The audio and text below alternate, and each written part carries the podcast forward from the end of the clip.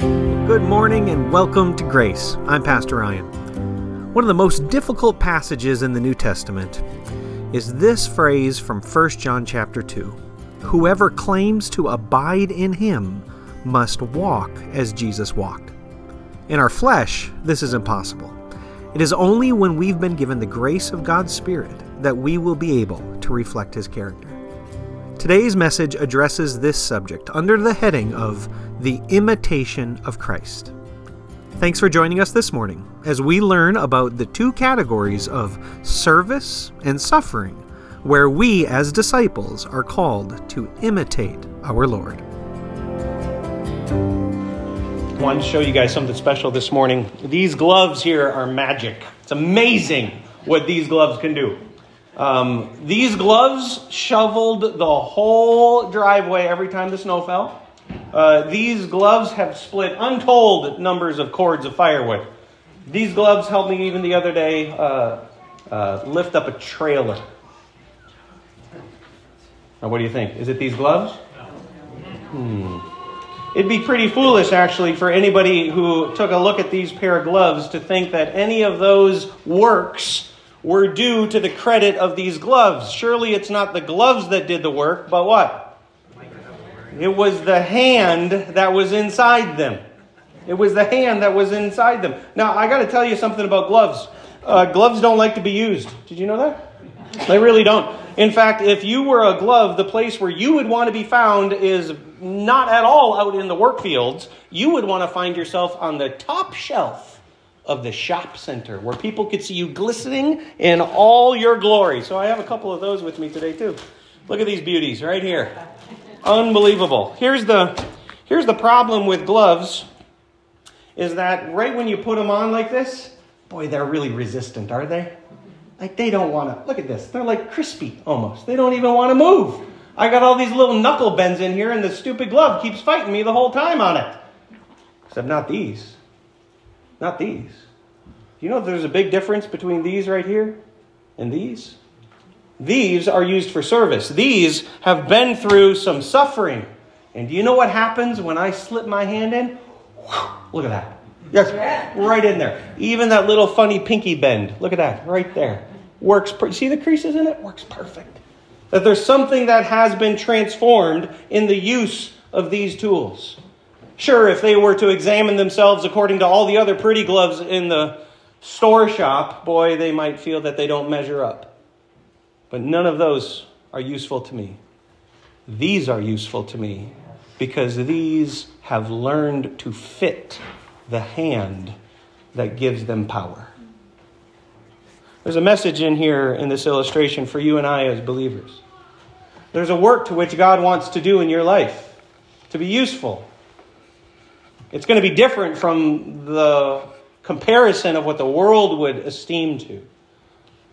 In fact, there is a resistance latent in your life as well to resist the movement and the encouragement of the one who provides the strength. But here's the beauty the more that you and I learn to yield and follow after in obedience the direction of that which empowers us, the more you and I will be transformed.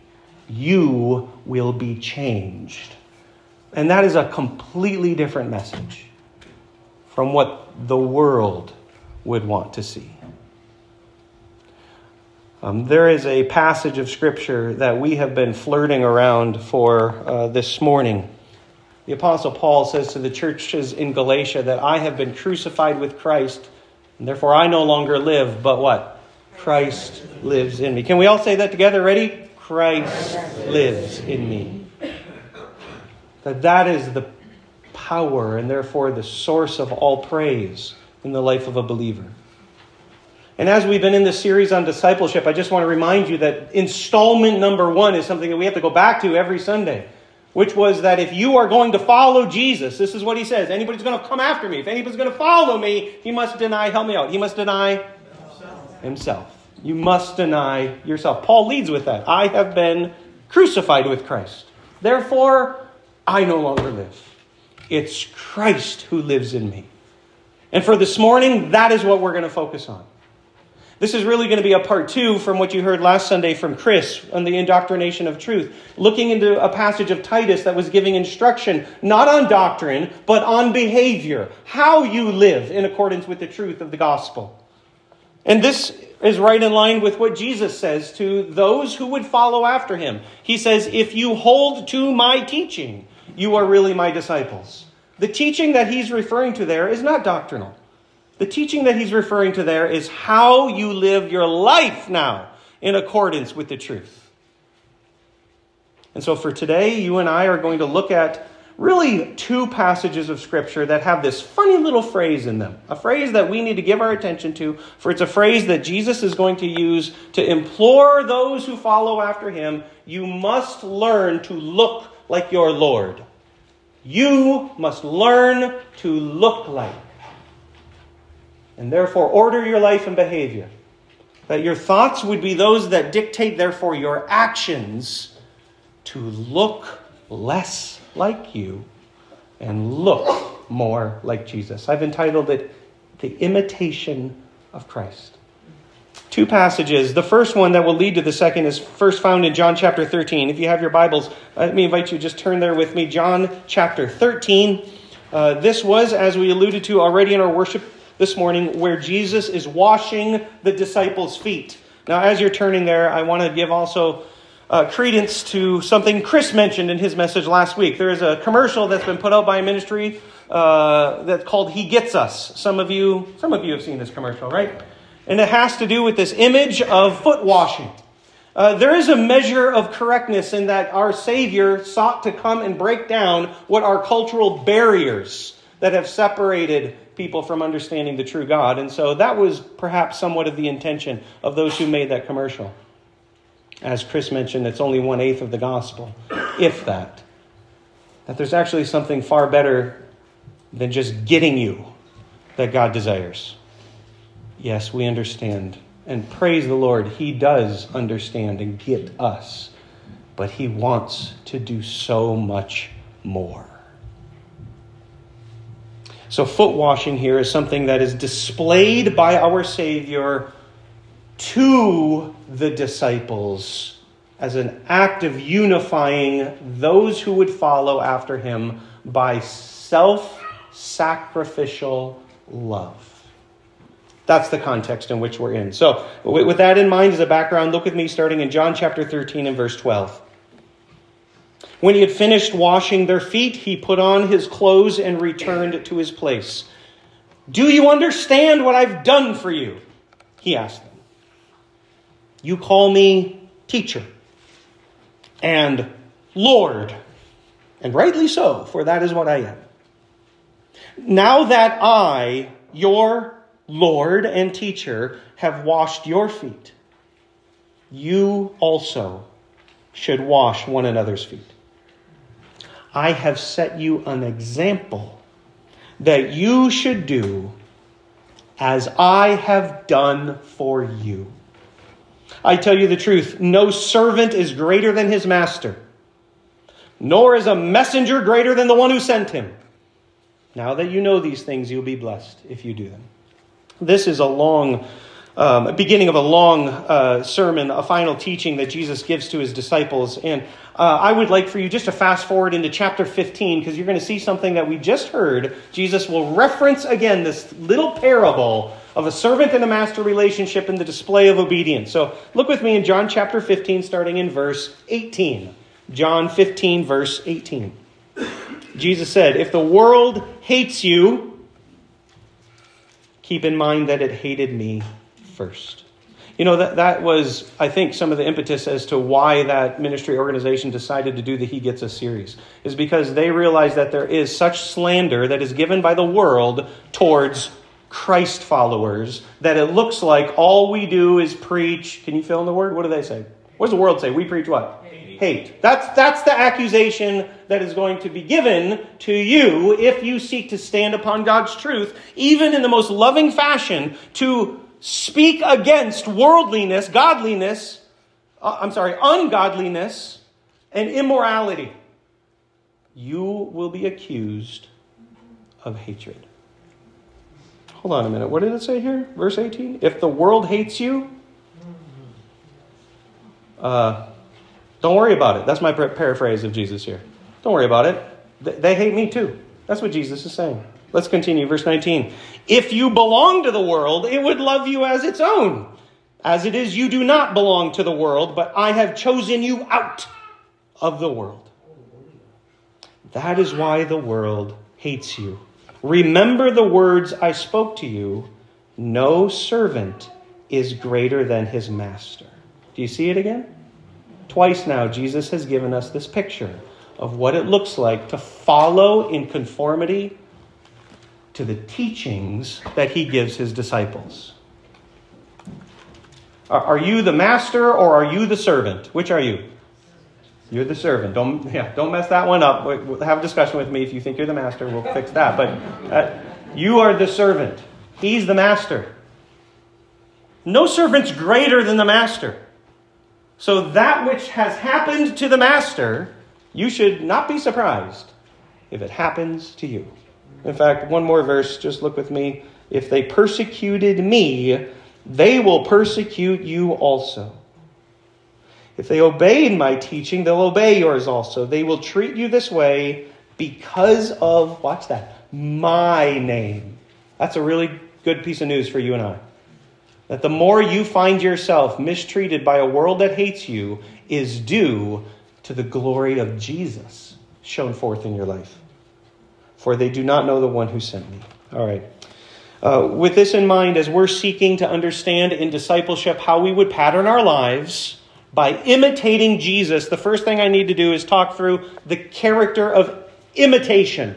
So you may hear that word, and the reason why I picked this word is because back in the 15th century, there was a book that was written by Thomas à Kempis. Maybe some of you have heard it. It's called The Imitation of Christ. It's a little more, I'm on thin ice here, but it's a little more Catholic than I prefer. I mean, you got to read it with a little bit of help from Scripture. It's not bad. It's, it's actually one of the most widely read books next to the Scriptures. Um, and so I don't want to dismiss that term, imitation. Uh, we have, and you even heard it this morning from Seth's reading in 1 Corinthians. Paul says to the church to imitate me, he says, but he doesn't leave it there. Imitate me, he says, as I imitate who? Christ. Your English translation might say, follow me as I follow Christ. Wait a minute, wait a minute. Isn't that what a disciple is? I'm pretty sure that's the whole scope of being a disciple, is that I'm learning to follow Jesus and therefore not just in a form of intellect, and therefore not just in a way in which Jesus is a um, utilizing or being a utility unto my best life now. That's not what it means.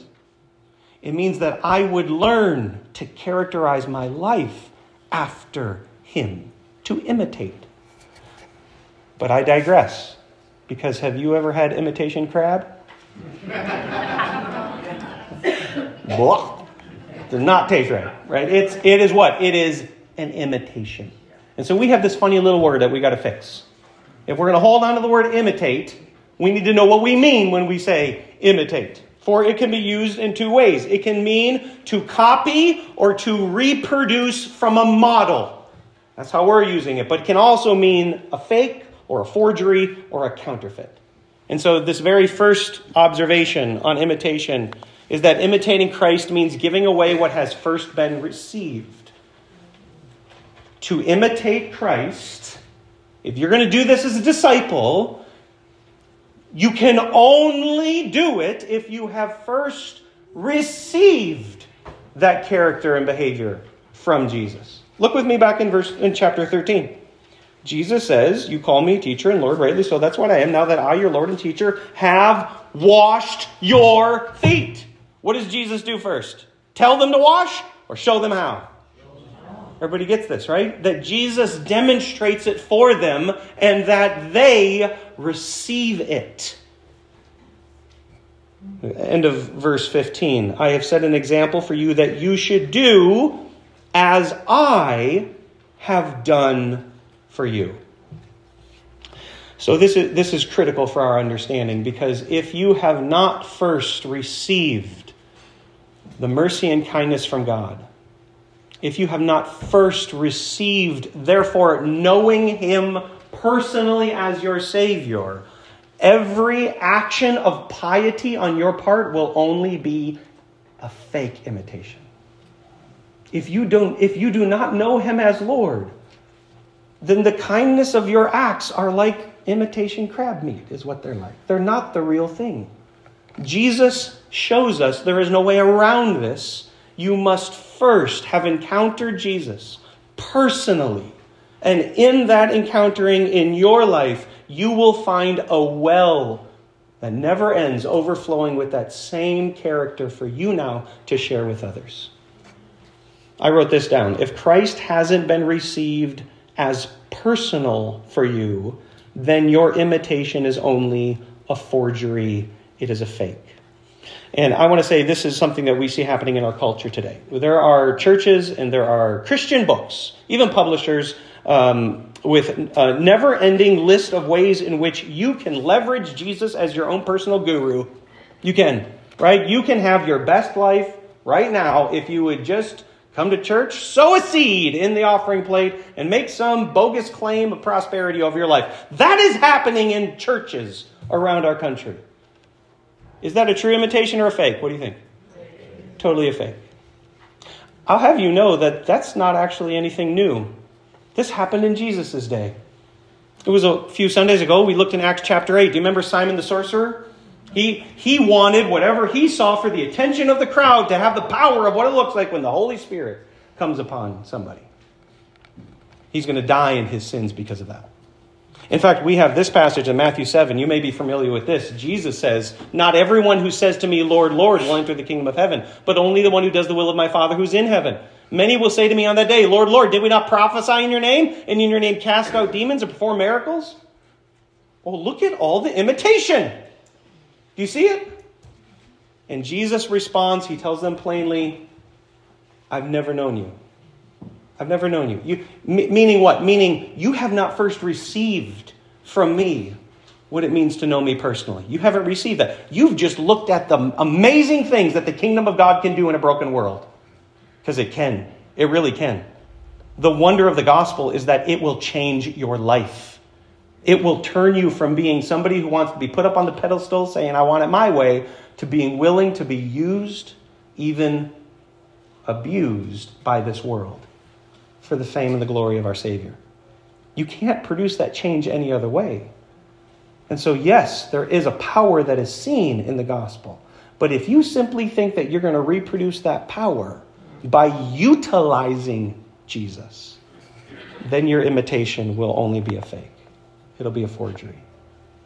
Second thing I want you to see is that imitating Christ means that we must first learn from Christ. The reason why this is critical is because what this teaches us is that the how is more important than the what.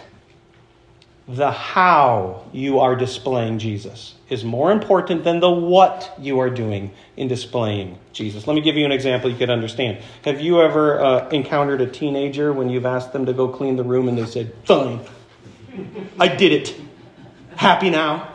Has that ever been maybe your own heart behind it, right? You're going to have two people cleaning the rooms, identical. One of them with a loving heart, one of them with this vengeful heart. Which one did it right? Or maybe it's apologizing to a sibling. You ever see one of these? Say you're sorry. Sorry. I said it. Well, yes, you said it, and it means nothing. Your imitation is what? Forgery. It's not right. Because you have not learned. You have not learned from Jesus. You may have seen the action, but you missed the how to go about doing the action. Look with me back into the text. This was verse 12. Jesus puts his, his garments back on, and look at the very first thing he says. Do you, do you guys understand what I just did? Do you see that in the text? Do you understand?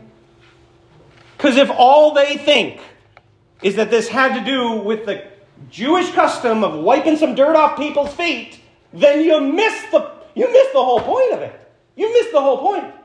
And so Jesus is going to make sure that they do not run into a pattern of simply reproducing some form of religious ritual like foot washing, which, by the way, we don't do today because you all don't live on dirt roads wearing sandals. And so foot washing has so much more to do with self sacrificial service out of love that he has to begin with the question Do you guys understand? Do you understand? Because you got to get that first. It's not about just reproducing the what by the action, it's the way you do it. It's the way you go about serving one another. Are, are there opportunities to serve here at Grace? What do you think? Yeah. Have you ever felt a little pressure to serve here at Grace? Maybe so. We need to make sure that we're checking our hearts to know the right reasons why we would serve one another. And that we do that by learning from Jesus first. Because if you do, if you learn from his model, then you will grow up to look less like you and to look more like him. This is from Luke chapter 6. Watch what Jesus says. He also told them this parable Can the blind lead the blind? Will they both not fall into a pit?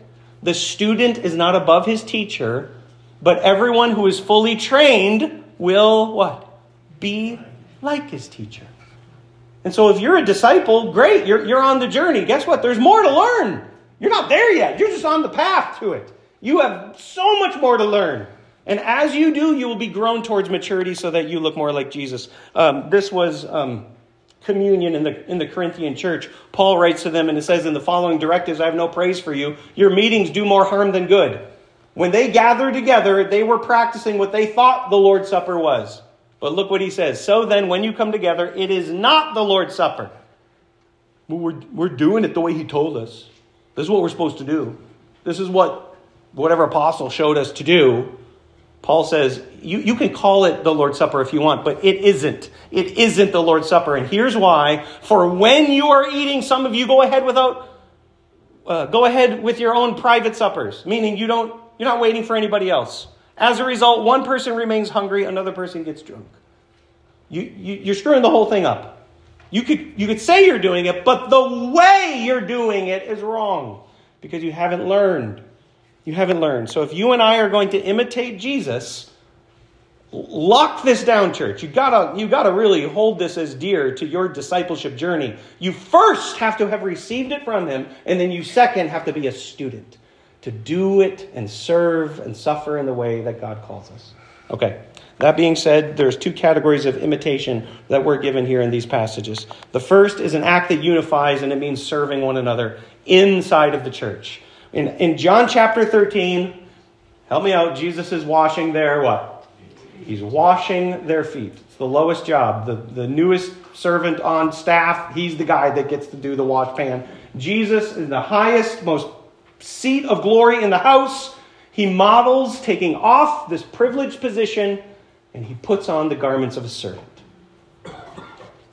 And he does it to show the disciples, look with me in the text, he says, I've set an example that you should do as I have done for each other. That God's design for selfless service in command to you and I is for the unity of the body. Have you ever felt that there's things that can divide us? Okay. I don't need to go further with that, do I? Right? Shows up all over the place. If you and I have not brought into our pattern of following Jesus as a disciple the idea that we're to imitate him in unifying each other through acts of selfless service, then we will only be offering a forgery. You will be deceiving yourselves. It's just going to church, it's not being the church. And so, this is the very first place I want you to see the category that Jesus lays out. This is a category of serving. You guys with me on that? That's the idea. It's not washing feet because we don't do that anymore.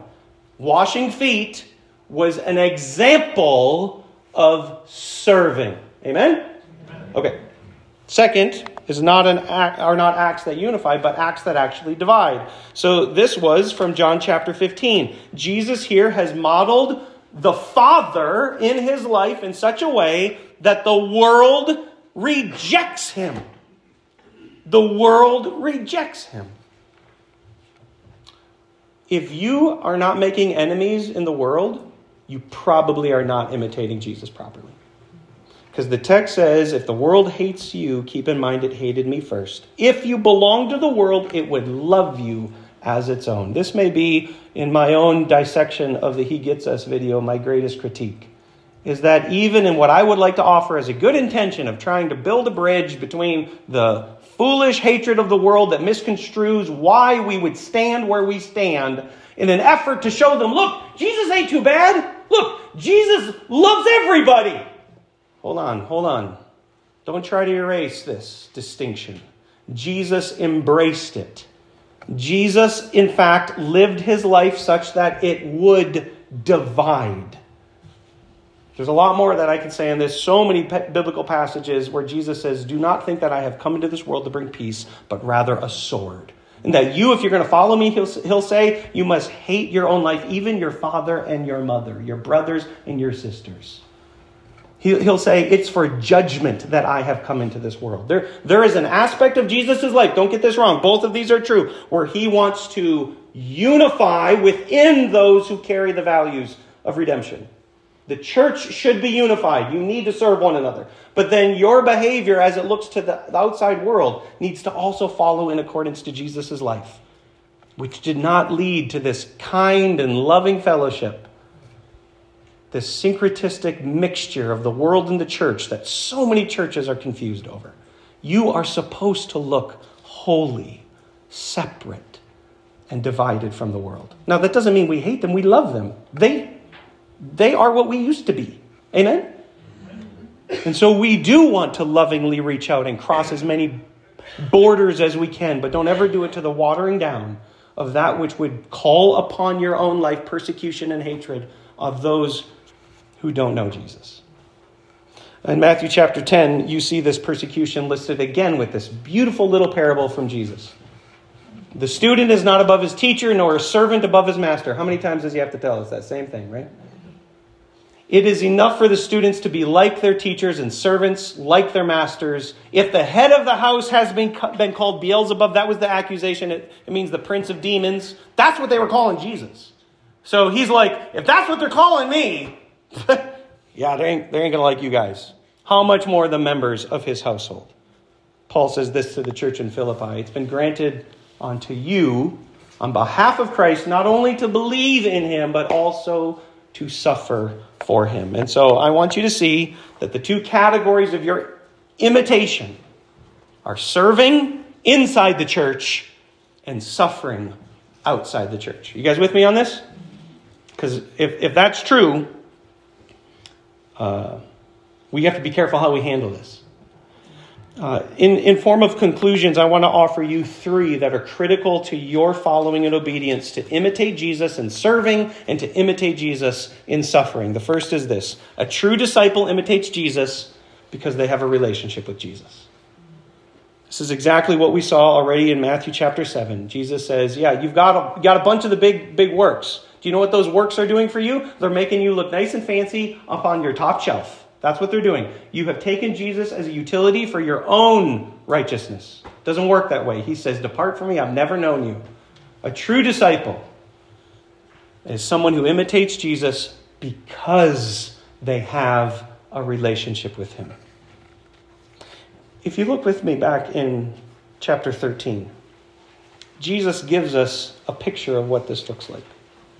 Did you notice that he starts out by acknowledging his relationship with them in verse 13? He says, You call me what? Number one, teacher. And what? Second, Lord. Uh, fast forward again to chapter 15 because there's, a, there's another relationship change that we missed. It comes, it comes just in the verses before verse 18 where we picked up. Look with me in verse 15. Chapter 15, verse 15. It's a verse worth underlining. Jesus says, I no longer call you servants. What? What? Uh oh. Because a servant doesn't know his master's business. In, instead, I have called you what? Friends. Friends. Ah, do you see the difference? Yes. Teacher, Lord, friend. Here's what I want you to know there's no version of biblical discipleship where you remain simply acknowledging Jesus as a teacher. He needs to be my teacher. He needs to be your teacher. There's no version of biblical discipleship that simply acknowledges him as Lord, Lord. He needs to be what? Turn to your neighbor. Say, My Lord. My Lord. He needs to be my Lord. He's not just someone's friend. Who is he? Help me out. My Lord. He's my friend. He's my friend. Oh, he's my friend. Yes. I, I want you to see that this is the this. I'm, I hope you're uh, even worth acknowledging. I'm not making this up. I'm, I'm simply walking us through exactly what Jesus has done. He is the one who has set forth. These are the titles that need to become more than just titles that remain on a shelf. He needs to be your teacher. He needs to be your Lord. He needs to be your friend. And now you're going to be able to do it right. You're not going to have fake crab meat. All right, number two. Uh, true disciples are those who imitate Jesus will end up looking like Jesus. A true disciple who imitates Jesus will look like Jesus. So remember the categories? Service and what? You remember? Oh, you already forgot. Suffering. Let's get it together. Ready? Service and suffering. These are the categories of imitation. By the way, the reason why I'm talking about those as categories is because I don't want to keep you here for three more hours and, and list through all of the nuances of service and all the nuances of suffering. Those are those two categories will get the job done. That's exactly what we have laid out for us in the text. Every time Jesus says, No servant is greater than his master, one of them has to do with serving, one of them has to do with suffering. And so, these being the categories, let me ask you the question how do you respond to serving and suffering? Who, who do you look most like? You know, we, we need some volunteers to sign up for the readings and children's sermon, and, and we, need, we need people to help with all the mission funding. And, and Lois is leading some helping hearts over to the medical care facility. And do you, do you know what I see as I start talking about these? You know, when the teacher's looking for volunteers, what do people do? What do they? Start to look down. Don't make eye contact. Don't make eye contact. Don't look. Don't make eye contact. Yeah, I, I want you to know that in our desire to follow Jesus, here's how it's going to work. He will move you out of your comfort zone. And that is something you, like a pretty little glove, are going to resist. Got to get some dirt on your on your fingers. You got to, and going back to illustration, you know what I'm saying, right? I mean, th- this is the idea that the more that you yield yourself to be used by God, the more you become shaped, malleable into something useful that, oh, it's, oh, it's perfect. It's perfect. I can, get, I can do so much with this. Uh, but look at it though. What happened to it? Look, in its use, what I got a big old hole in it. Like, it ain't pretty anymore. It's taken upon itself some bruises and some scars. Guess what, church? You decide for live for Jesus in this world, what's going to happen? You're going to get some bruises and some scars. How, how you feeling about that? Because if you do, guess who you will look like? If you truly imitate him, you will look more like him. Jesus tells them, I've set an example that you are to now do this, to do what I've done for you. Mark chapter 10 For even the Son of Man did not come to be served, but he came to serve and give his life as a ransom for many. Uh, here, here's a this this will this will bum you out today right here. It's a good one. This is this is uh, Beatitudes, right? Sermon on the Mount. Jesus says, "You've heard that it was said, eye for an eye, tooth for a tooth." Some of us are practicing that. I didn't get any amens on that, but it's true. Some some of us today want to respond in the same way that we've been treated. But I tell you, do not resist an evil person. Come on, man. That's the really not my words, church. Jesus' words. Don't resist an evil person. If anyone slaps you on the right cheek, turn to him the other cheek also. If anyone wants to take your shirt, hand over your coat as well. If anyone forces you to go one mile, go with them two miles. If the pastor asks you to serve with the children's message, sign up for two weeks in a row. You get the point, right? So, so this, this is the issue, right? You, you need to look less like you and more like Jesus. When you imitate him in service, when you imitate him in suffering, you will look more like him, which brings us to our final conclusion. If you look like Jesus, you will glorify Jesus. If you look like Jesus, you will glorify Jesus. And this is where I want to go back to this key idea for our understanding. If you've denied self, you say, I've been crucified with Christ. I no longer live. Who's alive now? It's Christ who lives in me. This glove, this glove can do nothing on its own. Jesus says this to the disciples in John chapter 15. If you do not abide in me, you can do nothing. It's not the glove that gets the credit. It's not the glove. It's the power that animates the glove that deserves all the credit. And so, the more that you learn to look like Jesus, the more you will glorify him. Um, I want you to know that this also, for my own study, as I've looked at this passage, is the point at which Judas leaves. Judas leaves in chapter 13. Just look with me uh, at that story. Verse 25 of chapter 13, leaning back against Jesus, he said, Lord, who is it? Jesus answered, It is the one whom I give this piece of bread when it's dipped in the dish. Then, dipping the piece of bread, he gave it to Judas Iscariot, son of Simon. As soon as Judas took the bread, Satan entered into him. What you are about to do, do quickly, Jesus told him. No one at the meal understood why Jesus said this to him. Since Judas had charge of the money, some thought Jesus was telling him to go and buy what was needed for the feast or to give something to the poor. What was Judas thinking? He wasn't going after the glory of God. He was going after the glory of his own national identity, really his own namesake. As soon as Judas had taken the bread, he went out, and it, and it was night. Now look at the very next verse. When he had gone, Jesus said, Now is the Son of Man glorified, and God glorified in him. He didn't say that when Judas was there. Judas is now left. And what that means is the modeling of imitation to which the 11 who are left are going to do will result ultimately in a life characterized by serving and suffering. And Jesus says that this now, this group, this is the time when the Son of Man will be glorified. In your life, in obedience, to imitate and look like your Savior, you will be able to say, just like we declared together at that song, when the race is complete, still my lips will repeat, yet not I, but Christ in me. Do you get it? Do you get it? A true disciple who looks like Jesus will glorify Jesus. And so I want to ask you just a couple of questions. What has Jesus done for you? You got you got to read that question correctly. I didn't ask you what has Jesus done. I asked you what has Jesus done for you. If you do not have a personal relationship with Jesus, it's, it's fake crab meat imitation in your life. That's what it will be. But try to answer that question. In fact, next time you're feeling a little bit low, just dwell, meditate on what God has done for you. And the more that you do, the more that you will, you will be given that fuel of having received from Jesus and therefore now having the ability to reflect that which you've received. So don't rush, don't rush past that question this week.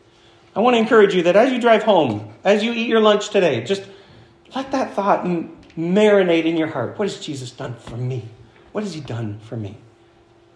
And if you do not yet know him as your Savior, I want you to know that the invitation is wide open, that you would receive that same mercy that transforms us that it can change your life as well. And so these are my next two questions for you if you know him. It's how are you being transformed in the serving of the church? It's going to take time, it's going to take money, it's going to take work and sweat for you to serve one another. You will come out the other end looking a little bit like this. You will. The transformation that matters, though, is not on the outside. Right? See the difference? Look how pretty this one is. Who cares? The transformation is so evident when I try to do this. Oh, hold on. I got it. There we go. See? Just the worst, you guys, right? Doesn't fit at all. So, where's the transforming come in your life when you're serving? It comes on the inside. No. These bodies, these bodies are wasting away. Yet inwardly we are renewed. Why? Because I've been transformed to fit. This thing fits perfectly. And that's what I want to ask for you to dwell upon the question. In serving the church, how are you being transformed? Jesus says this in John 12 Whoever serves me must follow me, for where I am, my servant will be also. So if you're going to serve him, you got to follow him. You got to do it the way he would do it. Fine, the pastor's laying it on thick today. We got to sign up to do a bunch of junk. Don't do it then. Like you're that's the wrong heart behind it. You've missed the whole point. The transformation is going to look pretty on the outside, but nothing has changed on the inside if you're like this. So, yes, we need help, but you need to follow Jesus in that. Don't blaze your own trail to get there on your own. Follow him. And then lastly, how are you being transformed in suffering for the faith?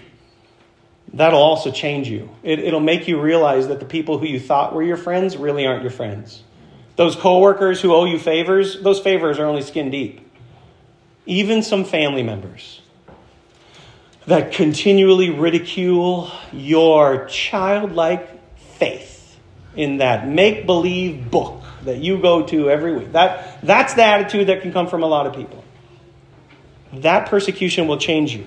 And so listen to, listen to Peter's words as he repeats now what we've learned from Jesus. To this you were called, because Christ suffered for you, leaving you an example, that you should follow in his steps. He committed no sin, no deceit was found in his mouth. When they hurled insults at him, he did not retaliate. When he suffered, he made no threats. But he entrusted himself to him who judges justly, and this is the person who you and I are called to imitate. When we were at the marriage conference, there was this really great line at the very bottom of one of the pages, and this was in the men's section, talking to all the husbands about how husbands need to love their wives. And it said at the very bottom that what God is interested in is not a better man, but that you would learn to follow a better man. And that's what it means to imitate Jesus. And so, church, I want to encourage you serve with the strength of Christ, serve one another well, out of love, suffer as those who are guaranteed an inheritance into a life that will never end, following your Savior's footsteps. Amen. Amen.